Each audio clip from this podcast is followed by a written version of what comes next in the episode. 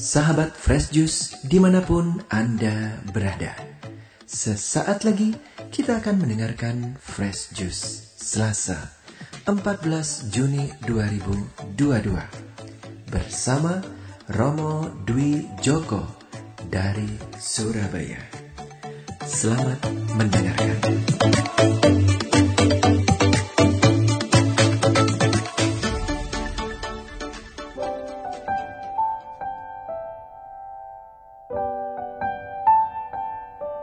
Para sahabat Yesus yang terkasih, selamat pagi, selamat berjumpa kembali, salam damai dalam kasih Tuhan.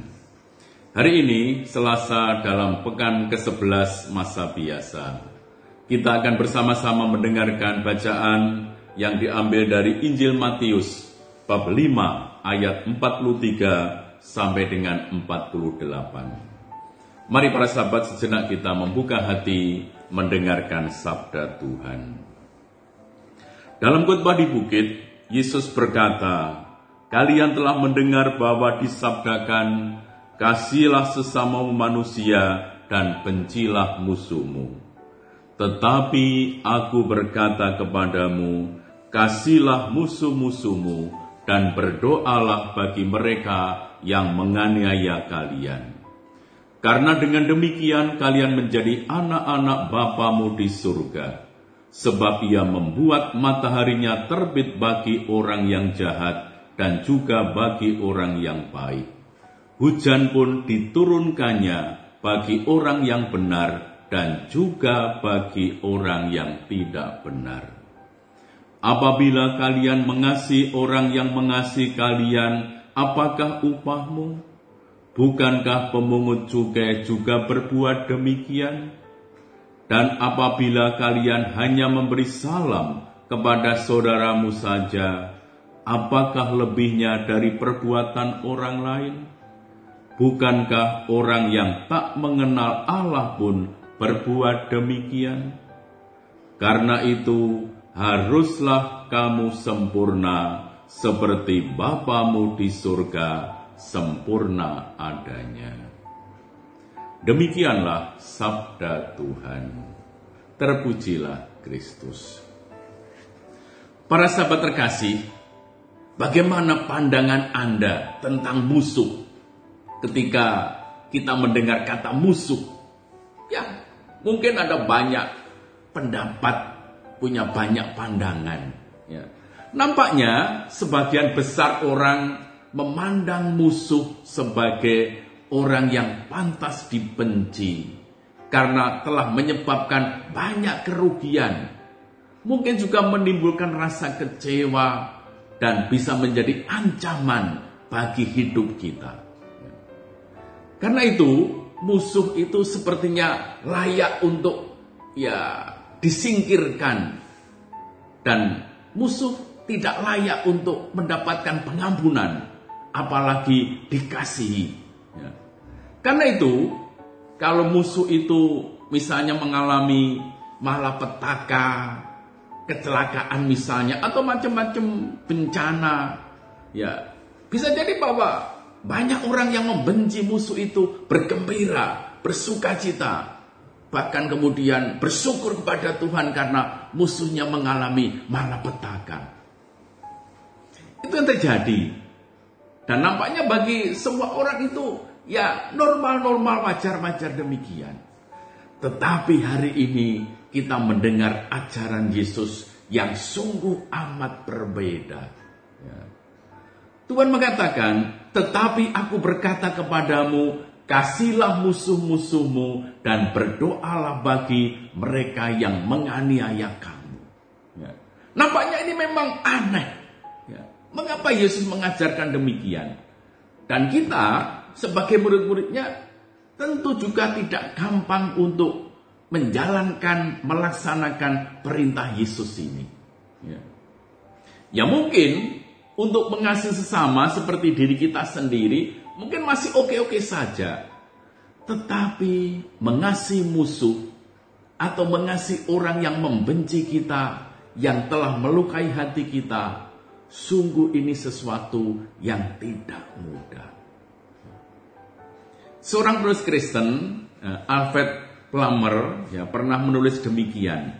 Membalas kebaikan dengan kejahatan berarti membiarkan iblis mempengaruhi hidup kita dengan kebencian, dengan iri dan dengki. Ya. Membalas kebaikan dengan kebaikan adalah sesuatu yang sangat manusiawi. Tetapi membalas kejahatan dengan kebaikan adalah sifat ilahi.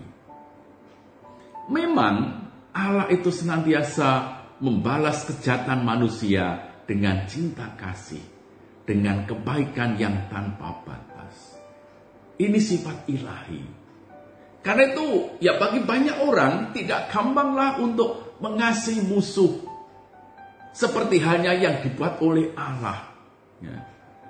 Karena ya membalas kebaikan dengan membalas kejahatan dengan kebaikan, ya, mengasihi musuh itu memang sifat ilahi, sifat Allah.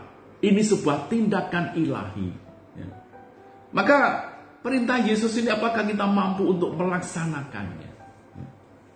Para sahabat, mengasihi musuh dan berdoa bagi mereka yang telah menyakiti kita. Ini dikatakan Yesus menjadikan kita anak-anak Bapa. Ya. Kalau kita mampu untuk melaksanakan perintah ini, mengasihi musuh, mendoakan mereka yang menganiaya kita, kita akan menjadi anak-anak Bapa.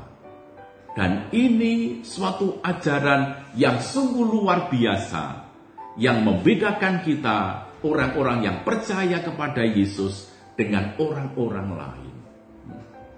Karena dengan demikian seperti kata Yesus, kamu akan menjadi anak-anak Bapamu yang di surga yang menerbitkan matahari bagi orang yang jahat dan orang yang baik, dan menurunkan hujan bagi orang yang benar dan orang yang tidak benar. Para sahabat, mengasihi musuh tentu bertujuan untuk apa? Agar kita dapat mencerminkan kasih Allah kepada mereka yang kita benci.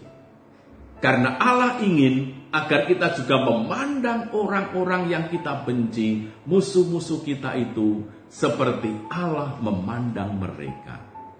Mereka adalah orang-orang yang tetap dikasih Allah dan yang terus membutuhkan belas kasih Allah, sama seperti setiap kita membutuhkan belas kasih Allah itu.